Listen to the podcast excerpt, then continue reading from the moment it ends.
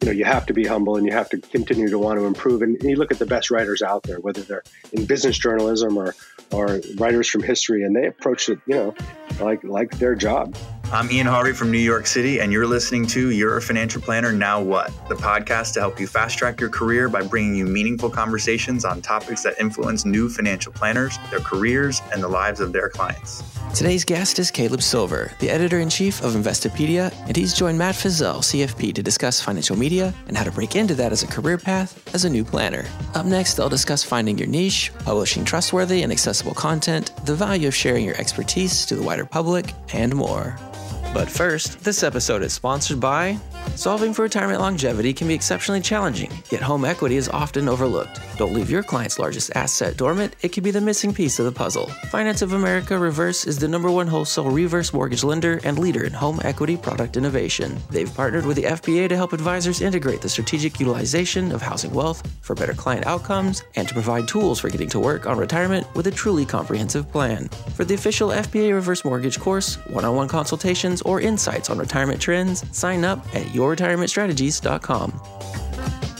All right, everyone, thanks for tuning in today. Today I have Caleb Silver, who is the editor in chief at Investopedia, joining the podcast to talk with us a little bit about financial media and its viability as a career path as a financial planner.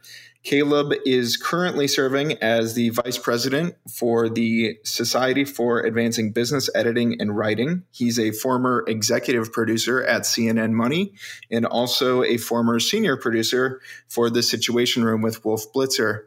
Thanks for joining us today, Caleb. My pleasure. Thanks for having me. I'm so curious. You know, when I was reading your bio, um, you actually started out in producing wildlife documentaries. What what made you shift to financial and business news? Well, wildlife and uh, business news are very similar, aren't they? No, I, I'm.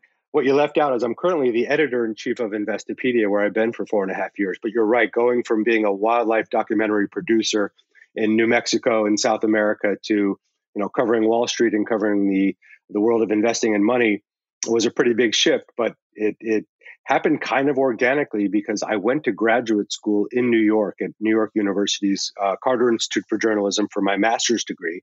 Um, after I had done some wildlife documentaries, because I wanted to become a better storyteller.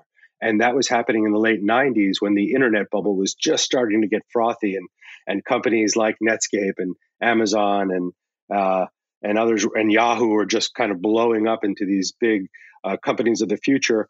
I started uh, shooting as a cameraman for Bloomberg TV, which was just growing, and I and I did some uh, some camera work for CNBC as well. So I got introduced to the financial world as I was in graduate school, and I was making money as a cameraman on the side. Eventually, I got an internship at Bloomberg in about uh, 97, 98, when I was able to document the growth of the internet world, and and that really threw me right into the deep end of business journalism, where I've been for 23 plus years. And that's such an interesting time to be coming in, you know, right when the internet's starting to explode and this whole new format of delivering content. What have you seen, you know, really change in what you do on a daily basis with this advance in technology? Well, I started out, as I said, as a cameraman. I, I bought myself a, a television camera in my early 20s um, because I wanted to make documentaries. So I started out on the technical side uh, producing and shooting news. Um, I then moved into you know being more of a TV producer and working in a control room. So I, my my evolution came through you know a deep dive into business journalism, working at Bloomberg, which is a you know a very strict um, and very good business news organization. Working in in TV newsrooms as a news gatherer, as a producer, and then becoming like the director of business news for CNN, where I was in control of TV programs. So I, I started out on the broadcast side, then got into the online video side, and now at Investopedia, which is really not a news site, although we do some news, it's a very different mentality. If you think about news like CNN and Bloomberg as as push mediums where they're pushing content at you, extra, extra, read all about it. Investopedia, because so much of our traffic comes through search, is a pull medium where people are we're pulling readers in because they're finding us through Google or Bing or other search engines because they're trying to learn about investing. So I went from pushing content to pulling content on the digital side.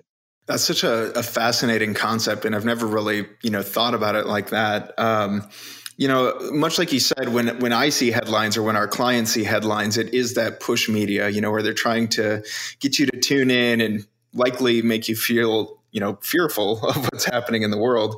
Um, why is taking that opposite approach, like you said, with the pull media, very much like what you're doing at Investopedia? Why is that so important in today's world? Because there's so much content out there. You know, we we're we're doing a podcast right now. There's something like six or seven hundred thousand podcasts out there already, um, and there's entire networks, right? So there's that. There's personal blogs. Uh, everybody has one. There's of course the social media platforms um, and then your own company's website so there's so many ways to get information out there and news organizations obviously uh, got a huge footprint there, but so has everybody else. So everybody's pushing content out there, trying to get eyeballs and trying to get your attention. Investopedia and our brother and sister companies at Dotdash, which we're a part of, are in the business of answering people's questions and, w- and pulling them in through having the best content that answers the very specific question that they have. So the internet um, has become very vertical in the last 10 years. Facebook and, and Google made it that way. Uh, so that Facebook is giving you what you want in your feed. Google uh, is giving you answers and already knows kind of what your search query is and is very specific. The internet became very vertical. And for people that are seeking information, not waiting to have it blasted at them, we have a very powerful platform to do that with over uh, 23 million users on a monthly basis. How do you go about like making that content that's impactful, but still general enough that you can have such a large user base? Well, it helps to be 21 years old. So Investopedia is 21. In internet years, that's like 210 years old. So we've been around since 1999.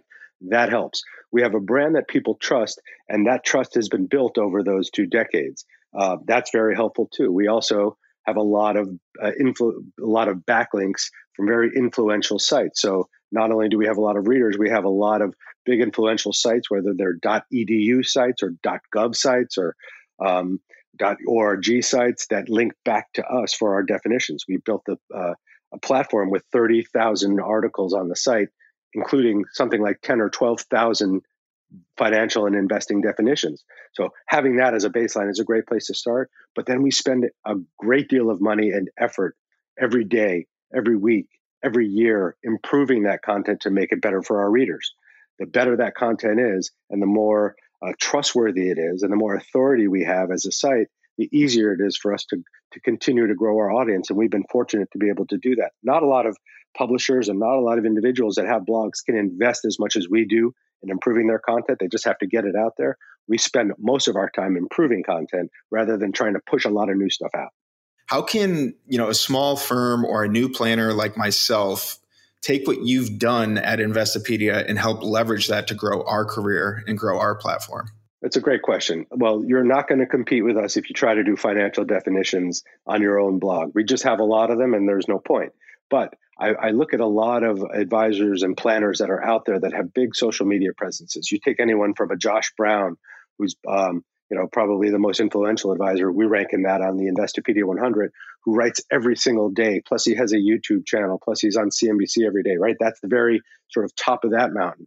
But then you have other people that are grinding it out every day, but they found they found a specific voice and a specific topic of, that suits their expertise, and they don't try to do everything. They just try to do their expertise very well. And I think about folks um, that that are out there like Justin Castelli is an advisor who creates a lot of media, but he's all about empowering other advisors, especially young ones, to grow their practice and serve their customers better. That's his particular passion. Uh, Tyrone Ross Jr., a friend of ours, a friend of the site, is very passionate about empowerment, financial empowerment for all communities, especially low income communities. But he's also super passionate about cryptocurrency. So he's found his unique uh, angles where he can get his messages out. They're doing some great work because they focused on what they're really good at and then they've amplified their content across platforms. You said you have all of this content. You have you know 30,000 posts and you have a giant definition library which is honestly my favorite part of investopedia. You know we deal with writer blocks all the time in our firm on our blog. What does that content development process look like within your group and on that level of scale? Sure. Um, when you mean content blocks, do you mean how we structure our content uh, in each document or the uh, writer block in the metaphysical sense of the word? Uh, the metaphysical sense, yeah. okay, that's a great question. Well, it helps that we get most of our uh, most of our traffic through search. So people are coming to us with a very specific question in finance and in health, which are two of the key areas in Go- that Google pays a lot of attention to. Right? There's two very important things: your money and your health. And in fact, they have a thing called YMYL, your money, your life. That's part of their editorial review process for financial sites. So they're very strict about you know who they rank and who they don't based upon whether the that publisher is answering the user questions. So we get feedback from the content we have on the site, but we also look at what where search trends are growing. And we have this way because we have a lot of content, not on, only on our site, but across the Dotdash universe, where we can look at search intent and search growth for what people are actually looking for uh, around big stories. Like I said, we don't do a lot of news, we do some. We do the stories around the news to help you make sense of it. And we have a lot of content that's educational in nature. So even in the event of a, a China US trade war, we have a lot of content around tariffs, but we're looking for specific queries by users en masse. We have to look at, you know, are there 10,000, 20,000, 50,000 people looking up this certain topic? And what are the keywords that they're looking? And do we have content that matches that? If we do, let's improve that. If we don't, let's go create that content. So here's a good example. The CARES Act, uh, the Stimulus Act was just passed. We obviously didn't have an article on the CARES Act, but we got one out right away. Now, we didn't get the best article in the world out, we got the basics of it out. But then we keep adding to it based upon keyword interest and based upon what's spiking in the news to make sure that we're we're capturing the entire uh, galaxy around the CARES Act to, so the reader who comes to that article can learn about it and they can learn about anything else related to it, whether it's an advisor looking to apply it to their practice or whether that's an individual looking for PPP loans or or getting their stimulus check. We have all that aspect, but we build it and grow it over time. Does that make sense? Yeah, it does. And, you know, that's such a, a, great point, you know, and I'm curious when that, when that first happened, right, the CARES Act was passed and it's going out there and there's this rush for information how do you decide like okay this isn't perfect but it's good enough and we'll come back but like what is that line in the sand that says okay we can ship it now by simply asking yourself um, what you might type into google which is something like what is in the cares act or how do i get a ppp loan if we are not answering that question in the first or second paragraph or, or high up in our content and making sure that we're really responding to the query then we know it's not good enough. But if we're hitting the main points um, up top so that we are the natural answer of that question, we feel like it's okay to ship, so to speak. But we put a lot of work into those articles, and we may touch. I we may have touched that article 150 times since we first published it after the passage of the CARES Act. Right, and I think too, like that's just a inherent natural fact of the financial world, right? Things are always changing. Who knows when the tax code's going to change? Who knows, you know, what investments are going to be performing well or whatever. So, how does revisiting those topics and updating those articles, how does that help your team, you know, just from a workload standpoint? Each one of our editors uh, controls a vertical or several verticals of content. So we have a trading and investing uh, senior editor. His name is James Chen. Uh, he's a real expert in, in trading and options and forex. So we have a lot of content in that area. He basically sits atop thousands of articles that are under his domain, and he has some editors that work with him and expert writers and expert uh, editors too that are that are contract with us that are constantly looking over these articles. Plus, we have an expert review board across our entire library of content that reviews our content and gives us a thumbs up or a thumbs down. If they give us a thumbs up, that means that they think that article is up to snuff, that is as good as it could possibly be. If they give us a thumbs down, we go back and improve it until they until they uh, give us a thumbs up, and then we stamp that on our content to let our users know not only was this written and edited by experts, it was reviewed by an expert, and here are all our bios. So that's how they manage it. And so that editor has thousands of pieces under his uh, purview. He probably looks at the ones with the highest traffic um, and the most interest and the ones that are really bubbling up in the news right now most frequently and make sure that he has a process for assigning those out to make sure that they get improved updated and republished with pertinent information. That's kind of how that workload works. And then there's the news part of it. When there's something new that pops out or or let's say that uh, my trading editor is looking at you know new trading patterns in the S&P 500 or in oil we may do new articles based on what's happening in the world but we're constantly improving what we already have. Just from a you know a time commitment standpoint for anyone who's just getting started in writing it's a lot easier to go back and revamp and update and upgrade your articles versus trying to write a new article every week. Am I right? It's uh, it's true, and but also when putting the pressure on yourself to write a new article every week is is no way to really enjoy the process and, and get it going. But if you're trying to create a blog, if you're trying to create a media and and and you're an advisor or a planner and you're trying to establish yourself as a brand, you kind of have to write every day or you have to write every other day and be in touch with your audience. And it doesn't have to be war and peace every day. It can be hey, I just saw this cool chart or I just learned this interesting thing. Here's a link to it. Back with more tomorrow. And sometimes you're feeling more and you want, uh, you know, you got more words in you and you want to get them out, but you've got to get into this practice where writing is a part of the process and it's a part of your daily routine, um, just like everything else that you do in your practice if you're trying to establish yourself out there as a, as a brand. Yeah, and I think sometimes too, I'm guilty of this for sure. You know, we think that what we're writing about is too simple or that people will just think it's boring because everyone should know this. Do you do you have any data or insight as to if there is such a thing as too simple for an article?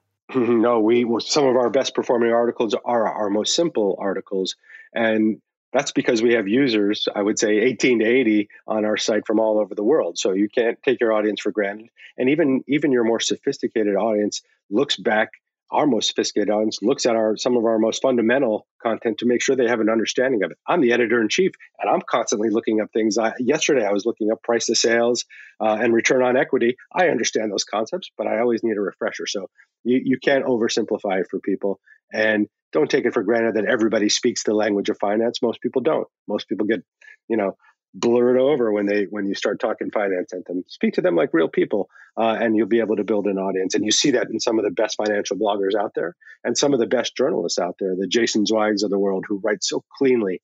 Um, that it, it's so simple. It's like Hemingway, but for finance and investing. I like that. Um, and, and, you know, too, you had mentioned, you know, Google search query and all of those you know more complicated tools to see what people are searching for. What are some simple ways that you know people who are just getting started where can they go to find out like what people want to hear and what would be a good place to start in writing some content? Well i think it always starts with your expertise. Let's what's your particular niche? What do you care about? Is it the law? Is it uh, financial planning for uh, millennials? Is it helping people through divorce or whatever it is that you're a specialist in make sure you're you're focused on that. But if you're looking up what you know the general public is is searching for google trends is the easiest freest place to start. That's free. You can just go to google trends right now and put in any keywords you want and see if anybody cares about it. You can see what the traffic is like. But if you want to get more advanced and get better tools like a like semrush uh, that allows you to see you know who on the google serp the search engine uh, results page is beating you and who has the most backlinks and where the traction is and how you can go much deeper with which with much more intense uh, tools to help you as a digital publisher but you don't have to start there. You can start with the very basics of i specialize in this topic. I want to see what the trend the search trend traffic is. I'm going to look up google trends. I'm going to see who else is publishing around it and make sure i'm read in on what they're doing and then i'm going to find my angle that's unique and i'm going to put it out there. And you know what? I may even link to or or retweet some of those other other people who have written about this so they notice what I'm doing and get myself into that virtuous cycle and conversation of whatever it is you're writing about. How do you suggest we go about this collaboration process because I think a lot of times, you know, like the inner competitor of us comes out and we want to be better than everyone, but I think that's a, a really tough path to go, especially when you're trying to, you know, make your voice heard in all this noise. So what are some tips you have just for starting that collaboration process or maybe even reaching out to a bigger site like Investopedia to start getting your content published there? Sure. Well, we don't we don't just publish people's content, uh, you know, who submit to us. We we commission all of our content, and if I want something very specific, um, you know, I'll reach out to that expert. So we're not a place for that per se, but but back to your original question, how do you get yourself into that mix, into that conversation with other publishers or, or other individuals who have some influence? You know it's it's about generosity of spirit but it's also about awareness of what they're doing if you think you're the expert and you're just going to rocket out a, a blog post or a tweet or a, tweet storm and get feel like everybody's going to pay attention because you think you're an expert you're wrong you have to be read in and appreciate what other people are doing and show them that you're aware of what they're up to and that you have something you want to contribute to the conversation or you learned something from some from something that they wrote uh, that you read that influenced the way you think about something. I'm constantly, constantly being influenced by other people I read on, on FinTwit, on financial Twitter, or in their newsletters, or across other business journalism organizations. And I'm constantly uh, linking to them or retweeting them or referring to them because I get inspiration from them. They're smarter than I am in a lot of cases, but they help me develop my own ideas. And then they do that for me when I put something out. Um, they support me with a retweet, with a link, with a post, and it's super gratifying. But it starts with a generosity of spirit, and it starts with a generosity and an awareness of what other people are doing. Without that, you're just you know shouting into the wind. Right, and I think sometimes our, you know, our planner brain, uh, being financial planners, you know, we're like, okay, if we do this for this long, like then we're going to have our breakthrough. Do you have any like guideline as to, you know, maybe just as you've seen people progress through their career, like what what time commitment it takes or how long you have to be doing a blog or, you know, a podcast before it really starts to gain traction? I'm going to tell you the story of, of a young man named Nick Maggiulli. Do you know Nick? I do, yeah. Okay. Nick Maggiulli started, uh, he was working for a, I don't even think he was working for an RIA, but he started a blog called Dollars and Data. Dollars and Data is a fantastic blog that's just about interesting ways of thinking about money and investing with a lot of data visualization. Uh, Nick is tremendous data black belt and knows how to uh, you know present it on on his blog and then write about really clean writing. He got the attention of the uh, the folks at Ritholtz Wealth Management, including Josh Brown and and Ben Carlson and Barry Ritholtz, of course. And they started uh, retweeting his blog and getting people to look at it. And eventually they hired him to be on their research team. He's working there now. His audience has continued to grow, so got him a better job. Quadrupled his audience, and he's one of the most influential bloggers out there because he started with a passion project uh, and he got other people to notice it because he was paying attention to what they did. He's the perfect example for what I've just described. And I think it's just a world we live in, right? This digital age and web search and people just wanting information. Uh, that media is going to be a part of our careers, whether we want it to be a big portion or a small portion of what we do every day. You know, what what does a career path look like in financial media or just media in general? If there might be people listening who, you know, really have a knack for writing a blog or want to, you know, be that face of a brand or you know just a specific topic? It's a great question, and it's very different from when I got into the game in the late '90s. Um, and I got into the game, as I mentioned, technically. I, I, was a cameraman. I knew how to shoot and edit. That got me, uh, you know, an internship at a news organization, and then I became a producer, and then an editorial supervisor, and finally an editor in chief. So my path's very different.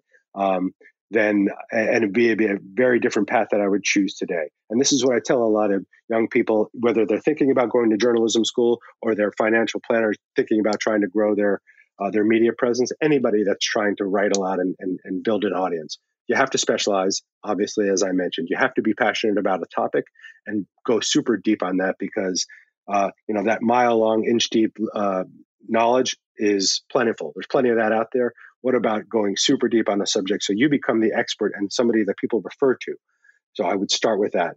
And then if you can build that and not just want to be on TV as a commentator, it's very rare. It's like getting into the NBA to be a, a financial advisor like Josh Brown and be on TV every day, right? That, that doesn't happen, you know, to about anybody, about half of 1% of the population. So forget about that. But be passionate, build your audience, and then eventually people will start to notice you and you will start to be, have the opportunity to contribute to podcasts like this or start your own webinar or um, speak at a conference. Put yourself out there as a particular expert on that subject matter.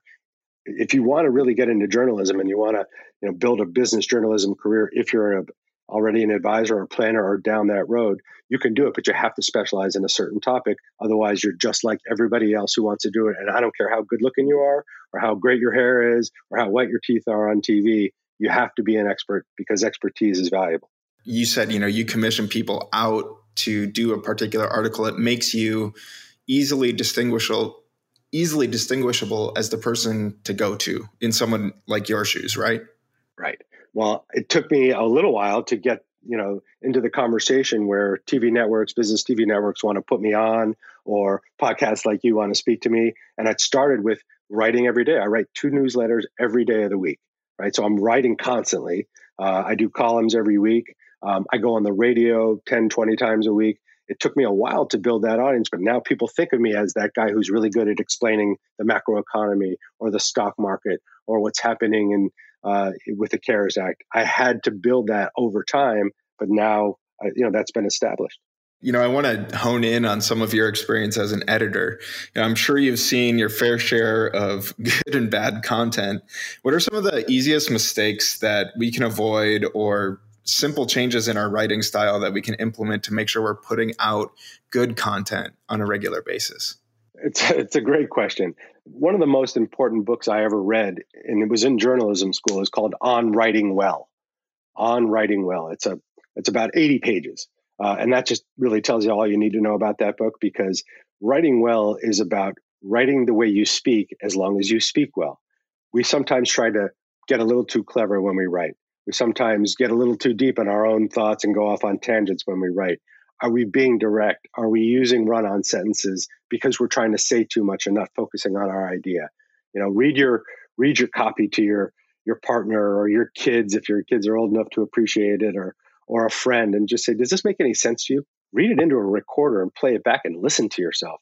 I do that sometimes and I am shocked at how verbose I can be and how what a mess I can make of the English language when I'm trying to say something simple because I'm trying to be too clever. So on writing well is a great place to start, but record yourself and then make other people listen to you and they'll tell you if they if you trust them and they trust you exactly how they feel about the way you write and whether you're being clear enough. Yeah, and I think that really, you know, keys in on focusing on what's essential. And that goes back to what you had said about what are people actually looking for. And I do want to, you know, shift a little bit too, because you had mentioned it. You know, how do you, after you start putting this content out there, how do you handle some of that review you know whether it's from your peers or from your audience i, I i'm guilty of it too you know like we're always afraid to post something because we think someone's going to tear it apart like how do you get over that as a writer and I mean, as an editor as well. You get back in the ring. I write, like I said, two newsletters a day. They go out to about 500,000 people all over the world. My inbox, after I send that out, uh, is, you know, I can get five ten emails a night or, or uh, in the morning after the morning one goes out.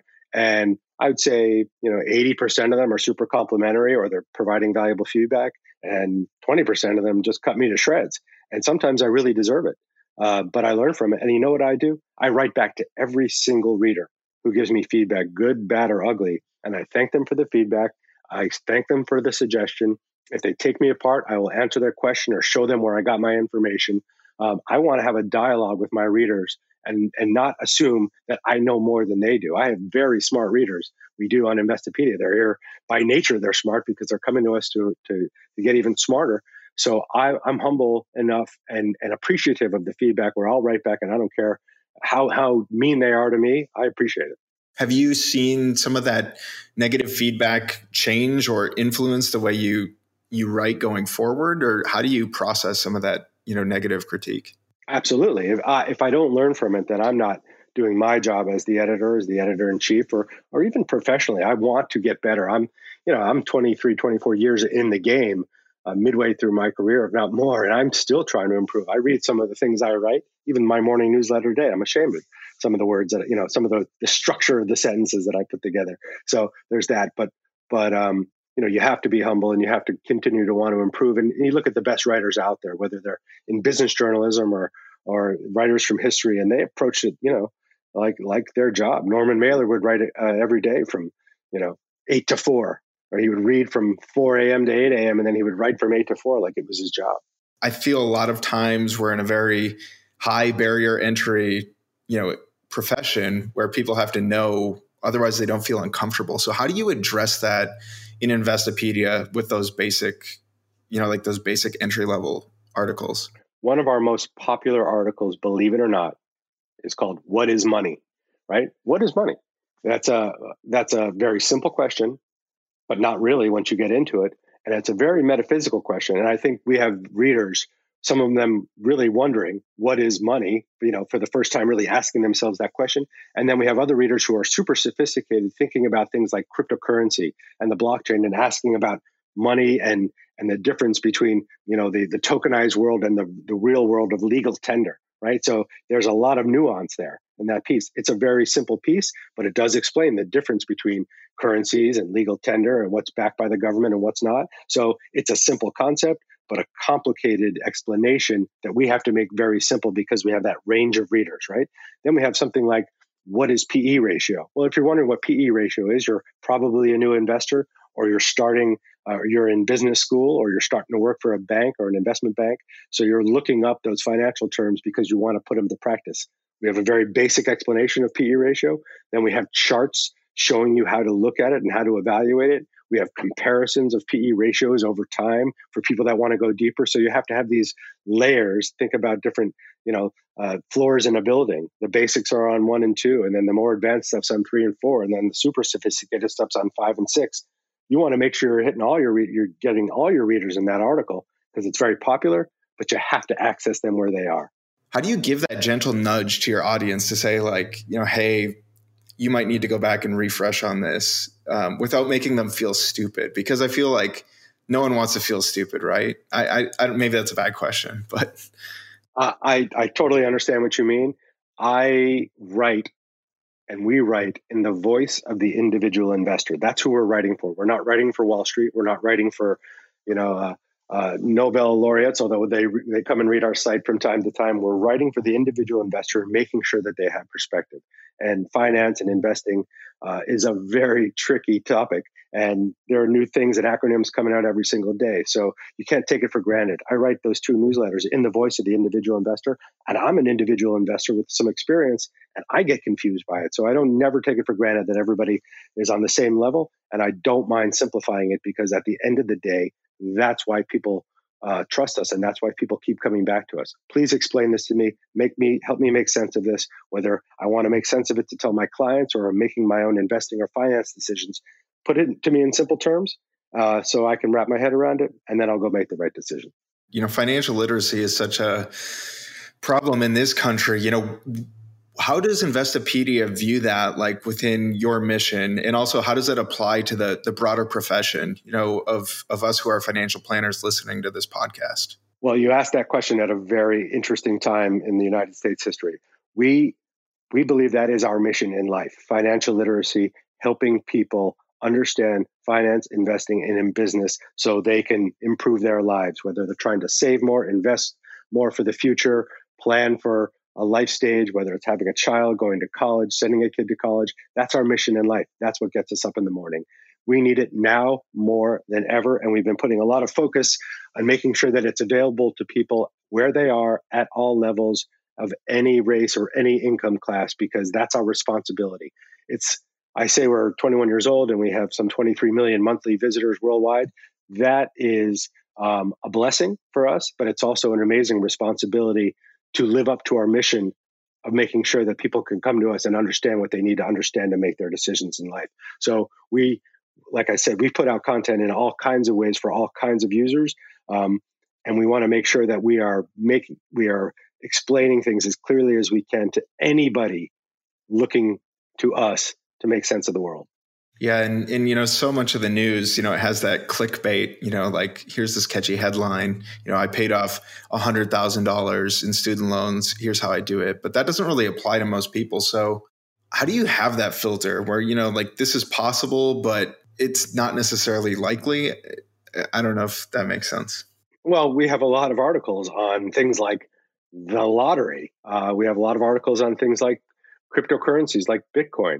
Right? There is no way to to fund to explain clearly, you know, how the price of Bitcoin is going to change. It's just one of those things where it's just very hard to explain.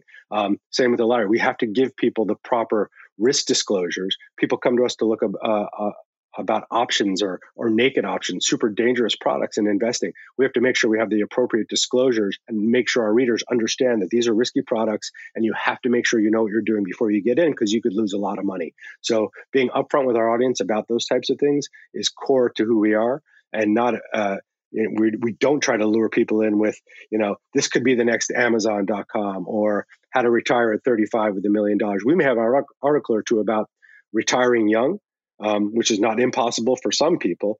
But we want to make sure we're being very clear about how difficult it is and what you need to do to even understand that concept. that's where, you know, people who are just getting started, if you want to go deep on a specific topic like you had, you know, recommended, how do we go about, you know, like referencing back to your site and, you know, maybe shortening our articles by letting you do some of the heavy lifting on that initial education? Yeah, well, people do that all the time. So if you're if you're writing something and you don't want to write out a long, complicated explanation uh, explanation of um, you know margin growth or the peg ratio, feel free to link to us. People do it all the time, and it's probably good for you to, to link out to influential sites so your users know that you're working with trustworthy brands and trustworthy sources. Uh, we do the same thing when we sort uh, when we cite a financial advisor, like we often do, or or we hold a webinar with advisors like we often do. We always cite their practice so we, people, our readers, and our our attendees know that we're working with experts, and we we want to flaunt that credibility. Um, so that kind of linking is exactly what you should be doing. And we also have what we call, uh, you know, source notes that are like footnotes on our articles too. If we want, if people want to see the original sources. A lot of people, uh, you know, eh, people that don't know us well think we're very similar to Wikipedia, and we we are similar in that we have a lot of information and it's organized well. Wikipedia is crowdsourced, but what they're very good at is documenting with the footnotes where the information came from, right, wrong, or different. That's a very good practice, and that's why Wikipedia results show up very frequently uh, in search. But because they're very good, the, the contributors to those Wikipedia pages about showing the documentation and and the the path to find the original source documents. We've been doing that for several years as well, and it's very effective, especially in finance, because you have to have the original documents to have that credibility. That's a really good point. You know, it's like bibliography in those high school papers that you always had to write. Um, you know, it, it just lends the fact that you don't know everything and you're you're giving credit to someone else who does know a lot about what you might not know a ton about. Am I right in that thinking? Absolutely. You, you have to you have to attribute. It's the right thing to do journalistically. It's also good practice as a publisher to show people that you're linking to authoritative sites and associate yourself with them. And then sometimes those sites will see who's backlinking to them and they may want to backlink to you. I look at who backlinks to Investopedia every day, and sometimes I'm completely fascinated by it. Uh, I'm shocked by it. Um, and sometimes it's it's funny. We we have a lot of sites all over the world that are referring to us, and, and that's a good thing as long as they're doing it in, in good practice. So, you know, I think I, am a big believer in that, and attribution is more important now than ever with people doubting the credibility of what they're reading on the internet. Yeah, and I, and that's a huge piece of the media today, right? Like, there's just this fog of misinformation. You can be on one site reading about the same topic, go to another site and hear two completely different views. How do you deal with that at Investopedia? Well, we we do not get political except when politics crosses into finance and investing. And it has done that a lot lately. So, but we're not trying to influence the conversation on the political front. We are trying to explain the world to investors or or just folks who are just trying to make money decisions. So by be, by taking the educational angle, and really that's what we live by. We do news through an educational lens, right? We do explainers of news events through an educational lens because at the end of the day, people just want to understand it and make up their own mind about it. We're not trying to make up anybody else's mind. We're just trying to give them the, the foundation and the information so they can make up their own mind and they'll get to it uh, eventually. We know that. Um, so that's how we do it. And, and there's a lot of, you know, being a, a news publisher or, or a, a reference content and educational publisher like we are, you're defined by what you cover naturally but you're also defined by what you don't cover. So you have to have that prism up of what fits into the Investopedia voice. What should we be talking about today? And what shouldn't we be talking about today? Those decisions define you and eventually give you your voice. Would you say then, you know, you tend to avoid most opinion based responses just because I, I think it's fascinating and you see this all the time on social media, you know, like everyone thinks their opinion's right, but the fact that it's an opinion makes it partially incorrect. So do you just try to do you try to avoid the opinion based responses to news events? Unless I'm working with a columnist that may be an expertise on the subject, but typically that opinion is about something like the the economic cycle or recessions or you know what's the next 10 years going to look like, which is very different than um, the United States should not have escalated the trade war with China, op ed by pick your contributor. We don't do that. There's plenty of that going out, out there in the world. And our readers tell us that they don't want that from us. They come to us to learn. And if we tried, and we have tried things like that in the past, and our readers are very quick to tell us that's not the lane they want us to be in. And we're not here to do exactly what they want, but we want to make sure that we are a reliable, trustworthy uh, island in the stormy sea that they can come to to make sure they're getting education and not trying to be influenced by our opinion or the opinion of columnists and writers that don't represent where we come from that lends itself to you know this concept of decision fatigue where when you when you lead with those opinions rather than just factual statements like here's what this is here's why it matters it it makes people confused. Am i right in that thinking? Yeah and there's so much of that out there. You know opinions are like belly buttons. Everyone's got one. Um, so there's a lot of them out there. And there's a lot of you know people putting that out there every day across social media platforms and websites and we don't have to do that. And in fact it's refreshing to not feel like we have to do that and knowing what our responsibility is and owning that responsibility. As I said, it's it's a blessing that we have this many readers and, and we've been around so long, but it's also an enormous responsibility and we take it seriously and it helps guide us on the way we cover things because we know why we're we're trusted by our readers. One final question for you, Caleb. You know, if I'm sitting here as a new financial planner today, why should I be involved in you know creating financial media or you know putting my my thoughts out there and my expertise out there for the world to see? I think it's ultimately about b- helping you develop your expertise because the more you put that out there, the more it refines your point of view. If you look at any of the successful uh, young financial bloggers who have built uh, nice little franchises around them. It came from that 10,000 hour rule. Got to write every day. Got to get my point of view out there every day. Got to read other people every day. So it helps them do, it helps you do that and you could take that point of view and use it in your practice, but you can also use it as a marketing tool. So we've seen this across some of the most successful financial planners. I mentioned the Josh Browns of the world, but there's also the Michael Kitces of the world who's built an entire franchise for himself and, and promoted XYZ planning and, and his other businesses because he's been a, a, a voice in the industry. Use it as a way to market your practice, market your expertise to get that earned media on television, on radio, on blogs, on podcasts like this and also to help you hone your voice and your point of view as a professional. That's what's going to attract you those customers and get you those referrals. That's my recommendation. You can totally go through your career with never doing it, but you're going to need some sort of marketing engine. And this is kind of a free one, although it does require some effort and some focus. The big point there, too, is we have to learn this stuff anyway. So why not write about it, right? Absolutely. Absolutely. Writing every day, even if it's 300 words uh, is good practice. You got to get that muscle memory going. Got to get in the writing gym every single day. And you'd be surprised how sometimes it just flows, and then sometimes you just want to hit yourself over the head because uh, it's not coming out. But just make yourself do it.